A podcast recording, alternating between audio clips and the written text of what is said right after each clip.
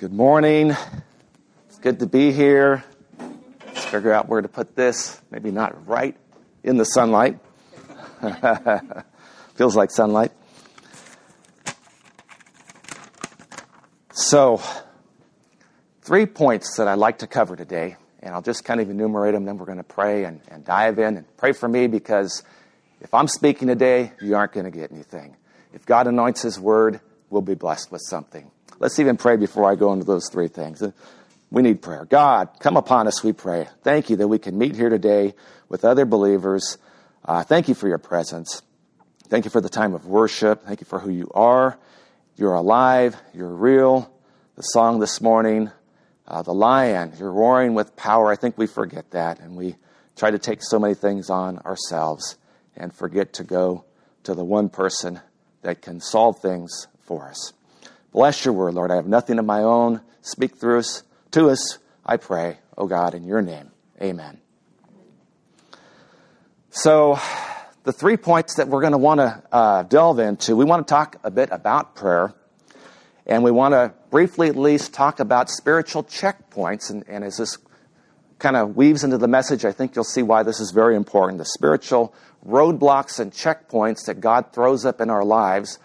Um, very important. And then we want to go into, as we look at prayer, the fellowship aspect. Prayer is a very important part of approaching God and being able to receive from God. So as I was thinking this morning, I don't know, you were kind of emotional there at the end, and I was like, wow, I wonder what God's doing because I was over here as we were singing, and I kept, I was like wanting to wipe tears away as I was thinking just about different things with, with God and who He is and and how much He loves us and what He does, and we're so forgetful.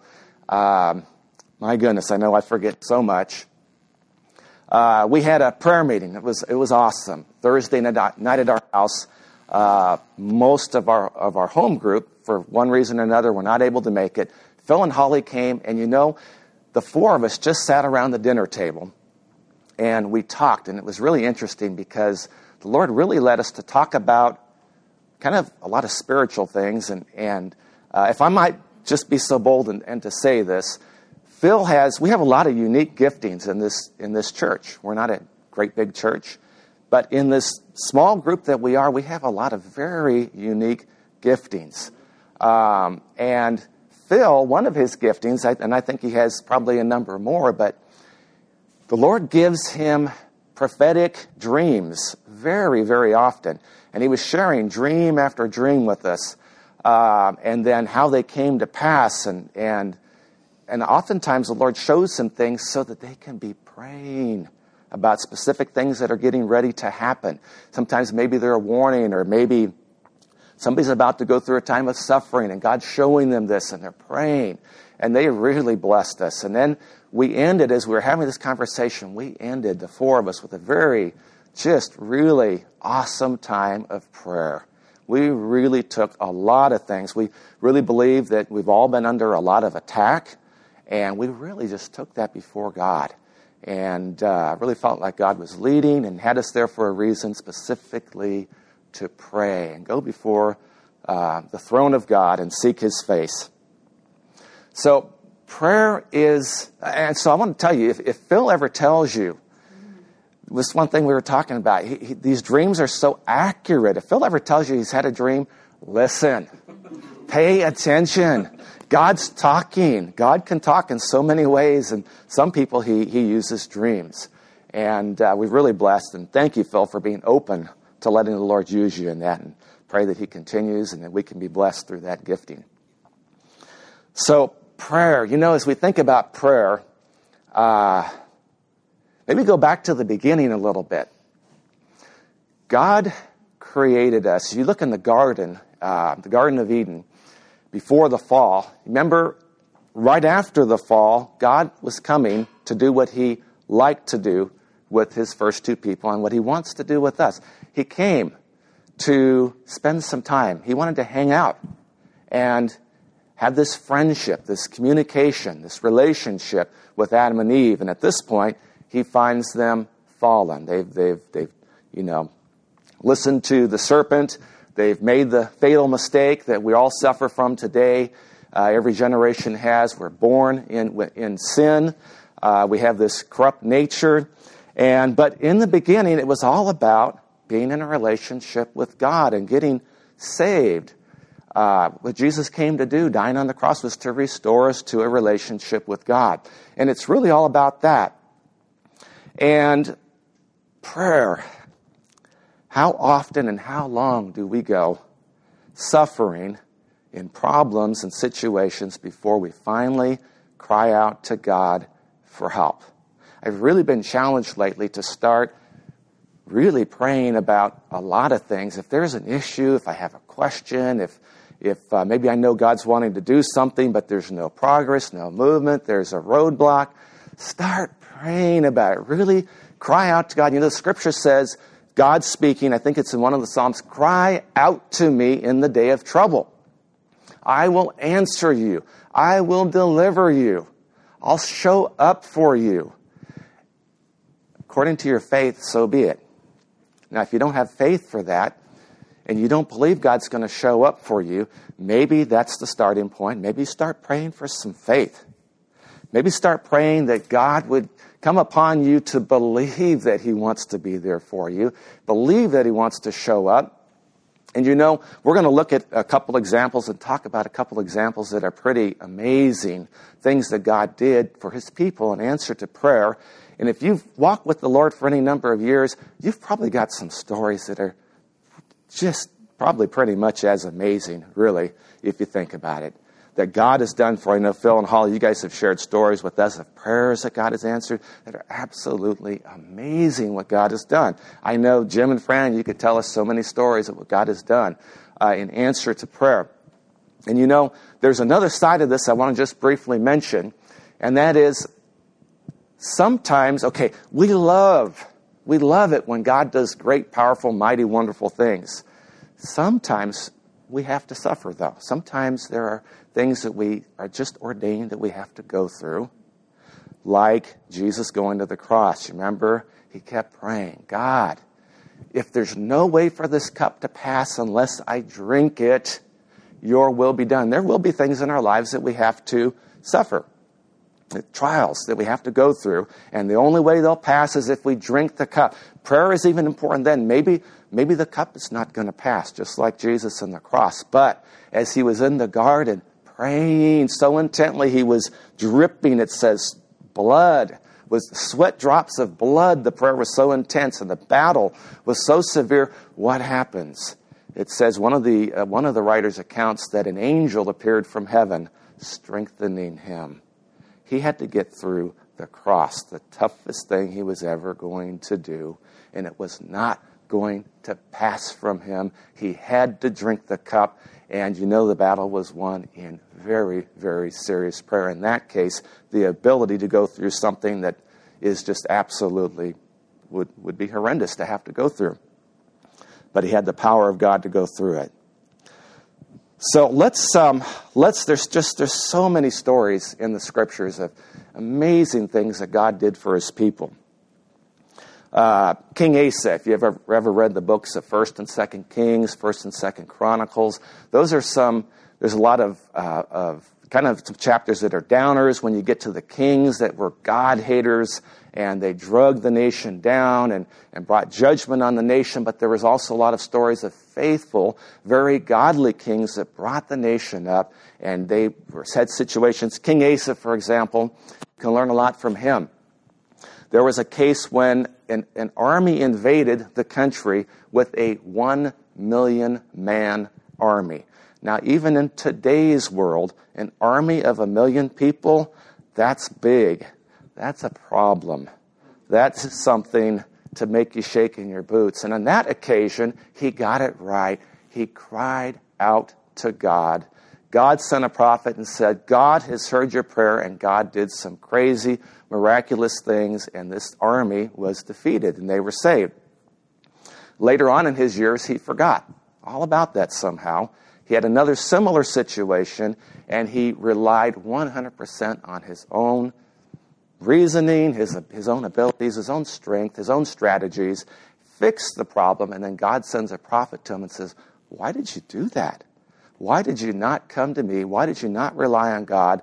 This is not good. You did not do it right. And now you're going to, actually going to have wars from now on because I'm very displeased with, with your approach to this. You, you were supposed to take this to me and let me fight this battle for you. You know, how often the Bible says that all these stories in the Old Testament were written for us. They happened for our examples. They were written for us so that we could learn. How often have I done exactly what Asa did later in life? Oh, I've got my stories where I did what he did the first time. I've got so many stories where I did what he did the second time. Problem comes, and man, I go to work fixing it. So, on that note, let's go to, uh, let's look at a little bit at the story of, of one of Hezekiah's, King Hezekiah's biggest challenges that he ever had to face. Well, he had more too, but this one was pretty big. Isaiah chapter 36, if you could put that up on the screen. So, uh, in the 14th year of King Hezekiah, Sennacherib, king of Assyria, came up against all the fortified, fortified cities of Judah and took them. And the king of Assyria sent the Rabshakeh from Lachish to King Hezekiah at Jerusalem. Now, as you go down through with the great army, there you go, not good. And as you read through this whole chapter, what happens in this chapter is this guy, he's got the officials of Israel, uh, uh, of, of um, Judah are up on the wall, and these guys are spouting out propaganda, and they are smart. They've got their intelligence. They know what, what King Hezekiah has done. They know what's gone on, how he's prepared for war. They know, they know details that they could only know by having very good intelligence. They mock his trust in God. They twist things around. They said, King Hezekiah is telling you to trust in God. Isn't it God's altars that he's torn down? And they're mocking and taunting. No, it was the, the altars of the false gods that he had torn down. But they twist this and, uh, and they, they, they, they, they talk and talk about all the great battles they've already won. Not a single kingdom has been able to stand against this army. Nobody has stood against them. Everywhere they go, they win. So go, you can skip now to chapter 37, verses 1 through 4, and let's look what happens there after this whole thing. They're done with their, their words, their propaganda, this great speech that they give to shake them up and make them worried and concerned. Um, let's see here. If you can scroll down. Um, it's okay. Let me jump here on my phone and I'll pull it up here. Let's see here, because I'm not getting the beginning of it there. So, Isaiah.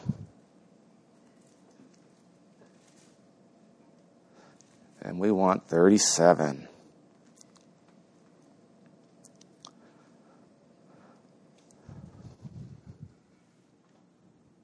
Come on, phone. There we go. Now, this was Hezekiah's response. And I love this because he had the response that King Asa had that first time around. Here's what he does. As soon as King Hezekiah heard it, he tore his clothes. Now, I've never torn my clothes. I felt like it. I felt like pulling my hair out. Uh, that happens at work almost every day. Um, and uh, he tore his clothes and covered himself with sackcloth and went into the house of the Lord. This was his first and immediate response. Didn't go to his own abilities, his own way out. He goes into the house of the Lord. And he does one other thing. He's going and he's sending for, for, for people to help him in prayer. It says, And he sent Eliakim, who was over the household, and Shebna the secretary, and the senior priest, covered with sackcloth, to the prophet Isaiah the son of Amos. They said to him, Thus says Hezekiah, This day is a day of distress, of rebuke, and of disgrace. Children have come to the point of birth, and there's no strength to bring them forth. It may be that the Lord your God will hear the words of the Rabshakeh, whom his master, the king of Syria, has sent to mock the living God, and re- will rebuke the words that the Lord your God has heard. Therefore, please pray. Lift up your prayer for the remnant that is left. So the servants of King Hezekiah, they come to Isaiah and this is the word of the Lord. I don't think we even have this on the slide, but this is what Isaiah says. He has a word from God. He says, Say to your master, Thus says the Lord, do not be afraid because of the words that you have heard, with which the young men of King Assyria have reviled me. Behold, I will put a spirit in him so that he shall hear a rumor and return to his own land, and I will make him fall by the sword in his own land. Now remember this prophecy. I'm going to make him return, and he will fall by the sword in his own land. The Rabshakeh returned and found the king of Assyria fighting against Libnah, for he had heard, here's this rumor, just like God said that the king had left Lachish. Now the king heard concerning uh, so on and so forth. He goes through. We don't need to read all that. But you know what he does at this point? First part of God's prophecy has happened. He's left. Now he sends a letter of fear again to Hezekiah. Don't get so confident just because I've left. I've only left temporarily. I'm coming back. Your God will not deliver you. This city will fall. I will take it. Be ready. I'm coming back. This is the letter that he gets back from, from the king of Assyria. Now, I like it.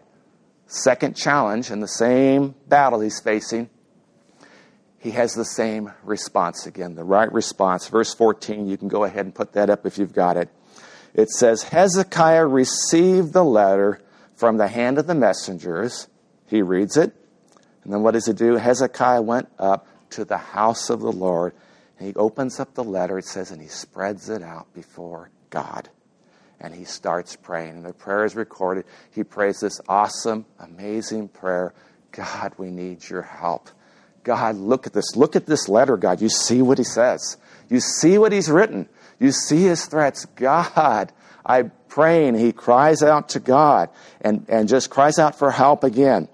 And then once again, God gives another prophetic word to Isaiah, and Isaiah sends um, to Hezekiah and here's what God says Thus says the Lord, the God of Israel, because you have prayed to me concerning Sennacherib, king of Assyria, this is the word that the Lord has spoken concerning him. And he gives this whole, this whole prophetic thing, and kind of almost in poetic, like psalm like form, of how God is going to destroy him.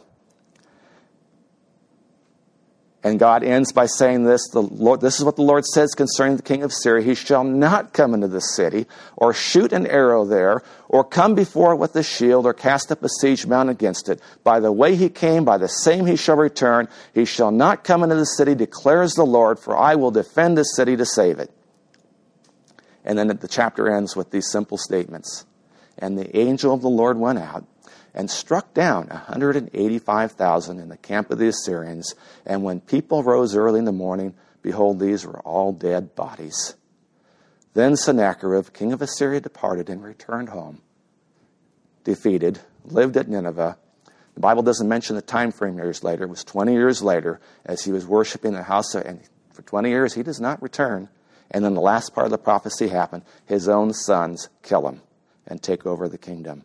Everything that God said was going to happen happens, and God saves his people. Now, the scripture is full, full of these kind of stories. And God so often talks to his people and says things like, My hand is not shortened that it cannot save. Cry to me in the day of trouble.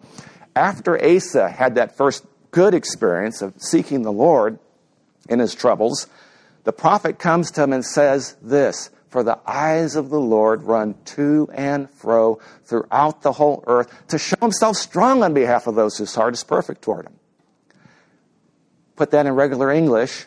I'm, God's saying, I'm just looking for opportunities to show up, but you got to give them to me. You got to bring the stuff to me. You got to cry out to me. I'm just waiting for you to cry out to me. So why don't we? It's because we don't think he will. We don't think he'll show up. What is it? What's your reason? You know what? I remember, and i have had plenty of times since then where I've made the mistake and done Asa's second path, but so often I get reminded of this, of this story. What was Hezekiah's in, in, in both instances? What was his first response? Go into the house of God, get on his knees, and cry out to God. That should always, and it's not that God won't show you things you should do after the fact, probably will. Cry out to Him. Give Him a chance to show up, get Him involved. He may tell you things you need to. There may be some acts of obedience He tells you to do. Get Him involved. It's all about Him. You see, we could have been we could have been created like the angels. The Bible talks about how the angels are so much more mighty, so much more powerful than us. But we weren't created like the angels. Bible refers to us as dust. Dust. You know, I like that song. What's uh, all dust in the wind? All we are is dust in the wind. That is so true. It's all we are. And we're so weak.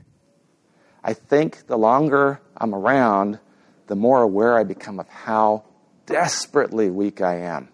And that's a good thing. It's a good place to get to if you're a Christian because God is so strong. Okay, so here's the thing God never, God did, when He created us, He created us weak on purpose. There's a day coming when we're going to be strong.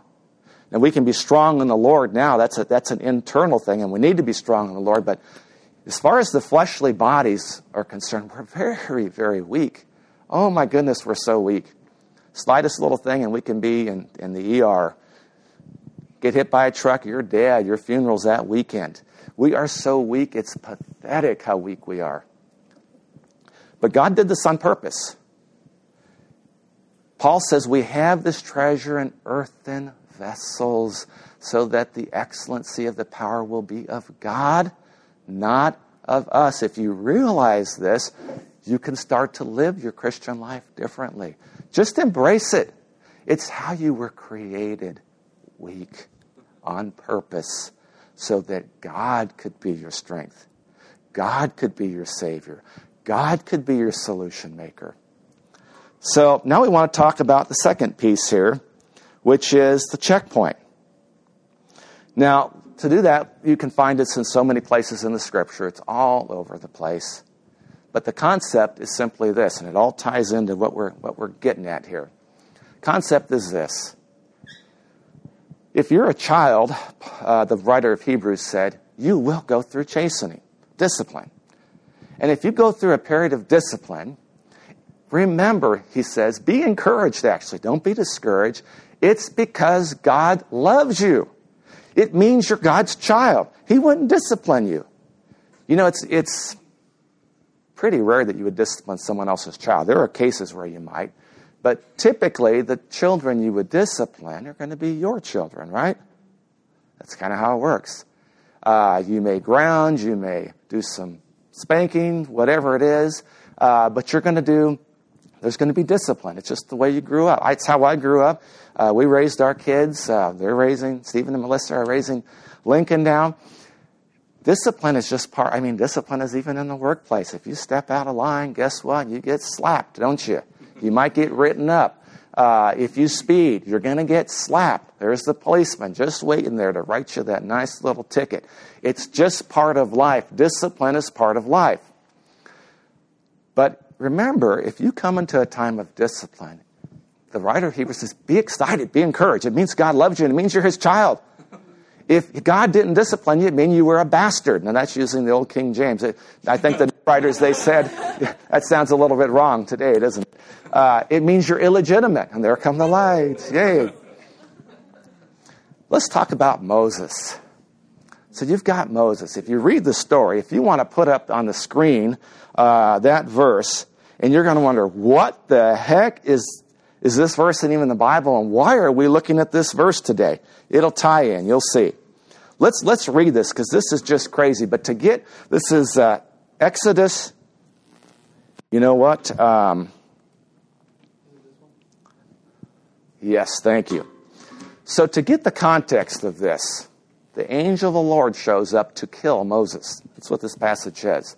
The angel of the Lord shows up, and the angel is going to kill Moses. Now, the timing of this is Moses, he's gone through the whole thing, okay, of, of growing up in, in Egypt, uh, having to escape Egypt for his life, 40 years in the desert, 40 years in the desert of preparation, and then the burning, burning bush happens.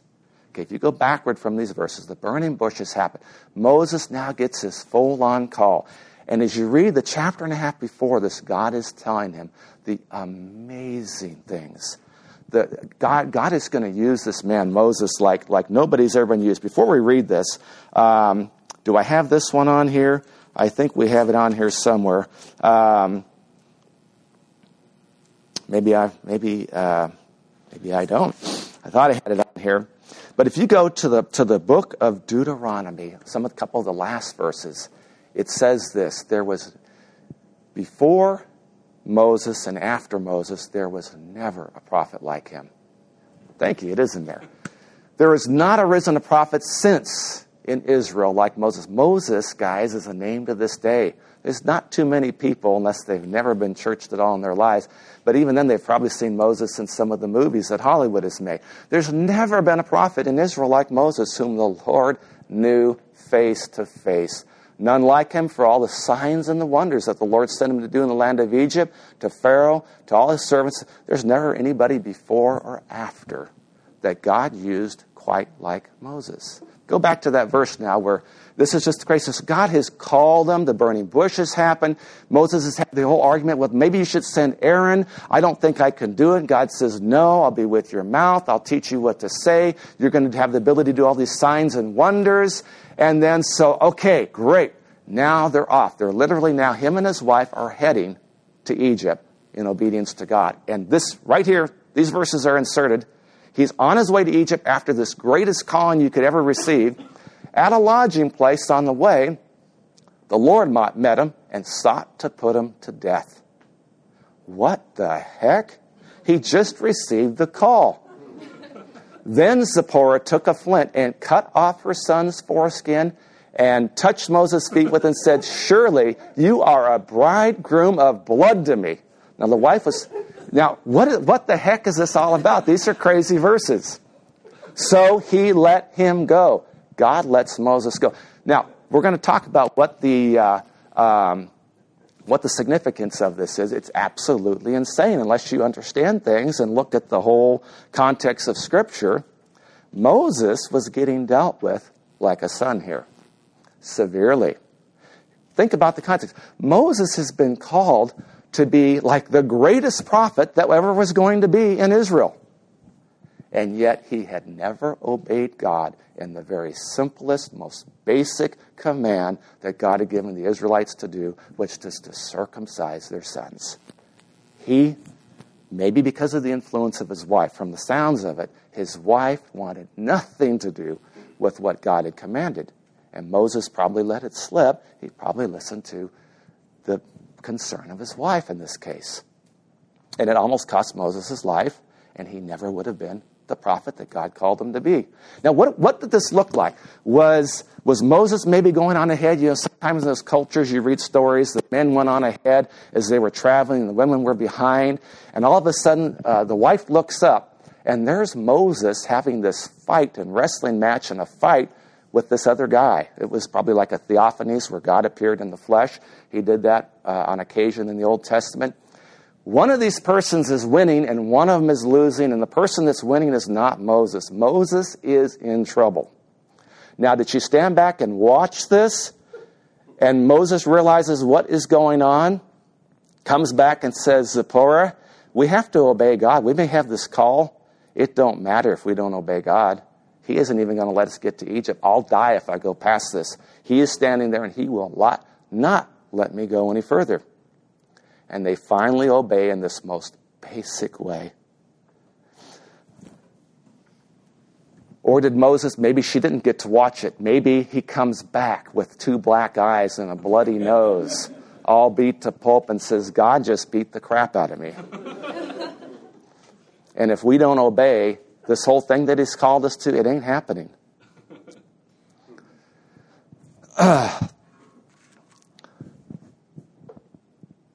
The point is, this is a pretty dramatic story, but you know what? If you've been a Christian for a while, you probably have stories where God took you to the woodshed and it was pretty painful. I'll tell you what my wife has taken to doing.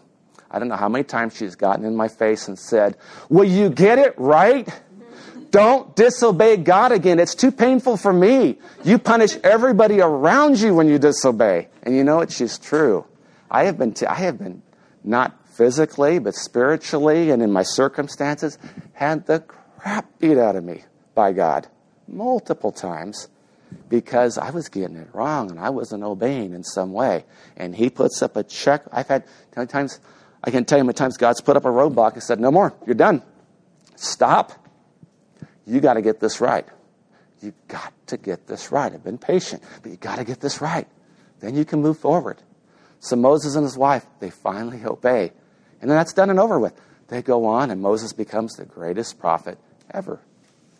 So if God puts up a roadblock to you, and He will, if you're His child, He will, He'll stop you at various points and say, Enough. What is this thing you're doing? You know this is wrong, or maybe I've just shown you it's wrong. Stop. Get it right. Get it right. Now, had Moses not accepted the chastening of God, he wouldn't have got to go on and be what God had called him to be. We'd all be shortchanged today because of it. But he got it right. He listened. Now, from there, let's, let's go and let's look at one of the really cool things. This gets us into hearing from God. Uh, so I don't know what it is my notes this morning. I had all these written out, but I can't find any for the life of me. I wrote them all. The one where the cloud comes down and Moses talks to uh, God, speaks with Moses as a friend. Do you have that one pulled up there? I actually took them right off of this sheet and sent them so they could do the deals. But you think I can find them this morning? Thank you. I think that sounds right. There it is. Now I see it. Now, this, guys, was Moses' regular experience with God. Now, in that time frame, you could actually, I mean, it was a little bit more visual. There was a cloud above the tabernacle, fire at night. We don't have that today, but we have kind of the same experience through the Spirit.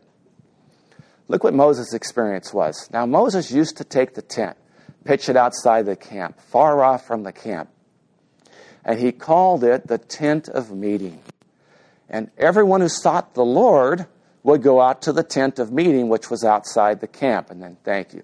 Whenever Moses went out to the tent, this, this is really a, mystery to me, because is anybody wanted to seek the Lord go, could go out there, but it only mentions two, and it just says everybody else would stand and watch this happen. Moses went out tent, all the people would rise up, and each would stand at his tent door and watch Moses until he got in the tent. When Moses entered the tent, the pillar of cloud would descend and stand at the, uh, at the entrance of the tent, and the Lord would speak with Moses. And when all the people saw the pillar of cloud standing at the entrance of the tents, all the people would rise up and worship. Hey, at least they were doing some of that. They, those, you know, as you know the story of them, they were, they had some issues. Uh, there was a few people in Israel at that time that I think really knew God, but a lot of them had some issues. They, they maybe weren't all the way there. But uh, in one of the uh, verses, I don't know if we got that one up there, it says that God would speak to Moses face to face as a man speaks to his friend. And then it mentions that Joshua would go out there. Joshua is one of the people that go out there and hang out with God. Now, here's the thing with, with you your, and our relationship with God and people. We talk about humanity and God. God is all about showing up for us. God is all about being our friend. But you know what he says? Basically, if you put in today's English, he wants us to want it.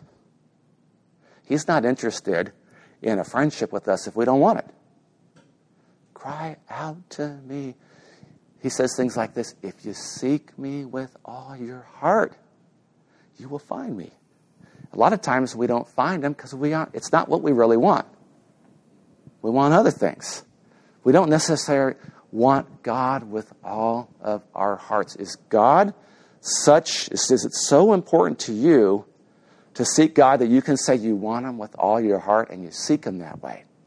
If you do, He says, I'll be found by you. If you seek me with all your heart, you'll find me. Another verse says this draw near to God, He will draw near to you. That's what Moses would do. And he would draw near to God, God would draw near to him. Now, there's, there's um, put up just briefly types of prayer. That slide, please. Let's talk about that briefly. Sorry? That's okay. Types of prayer praise, thanksgiving, worship, petition, or prayers of faith. Prayer of repentance. We talk about that checkpoint. Sometimes a prayer of repentance is the most important prayer we can do. God, I have sinned. God, I made a mistake. God, I'm in the wrong. God, I need to change. Intercession. And then there's a lot of other prayers, and this is not a complete list by any, uh, by any means. Prayers of agreement, prayers of binding, prayers against the enemies of God. And I think you could probably add quite a few more things to that. But I like one of the things that I really think we need is just a prayer of, of seeking the face of God. You know, the, the medium, there's, do you have the slide of ways that God speaks? Okay, all good. So, different ways that God can speak to us. He can speak through the Word in general Moses, the prophets, Jesus, Old and New Testaments. He can speak in general through Scripture. He speaks through nature, through creation. Uh, he speaks to us a lot of times through other believers. Uh, he speaks to us through the pulpit. Uh, he speaks through Moses, sorry, through music, circumstances. Sometimes a roadblock can be your circumstances. Sometimes God just throws up circumstances to get your attention. And you find yourself beating your head against the wall. Maybe step back and say, God, are you trying to tell me something? Is there something you're trying to tell me here? What am I missing? What am I missing? Circumstances. He can speak through the Spirit. Maybe just all of a sudden, he just, I don't know how it happens. He just does. He speaks through the Spirit, and you understand something that God was telling you. Uh, he can speak through dreams, speak through visions. He can speak through peace or the lack of peace. Sometimes God reveals his will that way. And one of the ways that I think is really important that we get a hold of, they're all good, but on a day to day basis, probably one of the I think it's it's just an easy to lay hold of way to be regularly in communion with God is prayer and the Word, and they, and they kind of meld together. Let me ask you this How do you read the Scriptures? What's your approach to reading the Scriptures? Um, if you don't do it with a lot of prayer, probably not going to be real blessed. If you do it as a chore, not going to be real blessed. Is it just a religious duty? You're not going to get much out of it. If you aren't seeking God with all your heart, not going to get much out of it. It's going to be dry. It's going to be dead. You're going to be like, what am I wasting my time for? But if you take King David's approach, he has Psalms 119 where he talks about the Word. The whole book is about the Word of God and what a blessing it was to him. He says things like this He's crying out to God and he's showing you one of his prayers that made fellowship with God real for him. He says, God, open my eyes so that I can see wonderful things out of your law. Open my eyes. You see, you should, every one of us, should be having, I, I, think it can be a daily thing, I really do, where we have an encounter with God just like Moses did. He is our life. The Word of God is meant to be like bread. Jesus' presence is meant to be like bread, like water. This is a dry and thirsty land where there is no water. Oh God, you are my God. Early will I seek you because this world is dry, desolate. It's, it's empty. So you've got to incorporate prayer. When you, when you incorporate prayer, I remember when I finally uh, as a young man, got serious about God, started seeking God. I didn't know a lot of a lot of things, but I got into the Word, and and uh, it's a whole other topic. But one of the things I started doing was basically a method of doing that, and I began really. I wanted to. I went from being an uninterested Christian to a very interested and becoming, starting to become a passionate Christian, and passionate about seeking God. And I started. I started approaching the Scripture every day with I'm going to get something. I'm not leaving empty handed. I'm going to go out of this place with something that's going to really bless me. And when I started approaching it that way and looking, and it doesn't matter whether you read a chapter, two, three chapters, or you read this much, you go in there just looking for a blessing from God. All of a sudden, what you find starts to happen, what my experience was, the Holy Spirit takes the written word and it becomes the living word, pierces right to your heart, and you go out going, I mean, the first, the first few months of this, I didn't really even understand what was going on. Um, I just knew that those days were, it was like three or four days a week at that point, were really special. Remember when on the road to Emmaus, when the disciples, their eyes were held back so they didn't know it was Jesus, but after the fact and they realized they'd been walking and talking with Jesus, they went, well, yeah, of course, didn't our hearts burn within us while he was talking to us? And this is what was happening on those mornings. Your heart is just burning. It's like, wow, Oh my God, thank you, God. Thank you, thank you, thank you. It's life, it's water. And we were in a little Bible study where they were trying to get people doing this sort of thing and seeking God and finding Him. And one of the ladies in the Bible study said, You know, since we've been doing this, she says, I've been hearing from God every day. And it clicked at that point. I went, That's what it is. I've been hearing from God. I didn't even know that's what it was. I couldn't have put that term on it. And right then I started praying. I said, Lord, it's not fair. She hears every day. I'm only hearing three or four days a week. So starting now, Lord, I want to hear every day. And you know, the Lord was happy to answer that prayer. And moving forward, it became an everyday thing. Unless I don't seek Him with all my heart, if I go in there half-hearted, I might leave empty. And that's that's no fun. It's kind of it's kind of a waste. It's it's just a waste. So my challenge. That's it. That's the message. God's real. We weren't meant to live on our own. We weren't. That's not what God created. You have a problem, take it to God. When God throws up a roadblock, listen. Be zealous, therefore, to repent, one of the scriptures says. Be zealous, therefore, to repent. At times, that's the most important thing we can do, is just repent. Get things right. And then, you know what? Seek God with all your heart and have a passionate relationship with Him and have life from God ministered to you on a regular basis because it is so helpful in so many things. God bless you.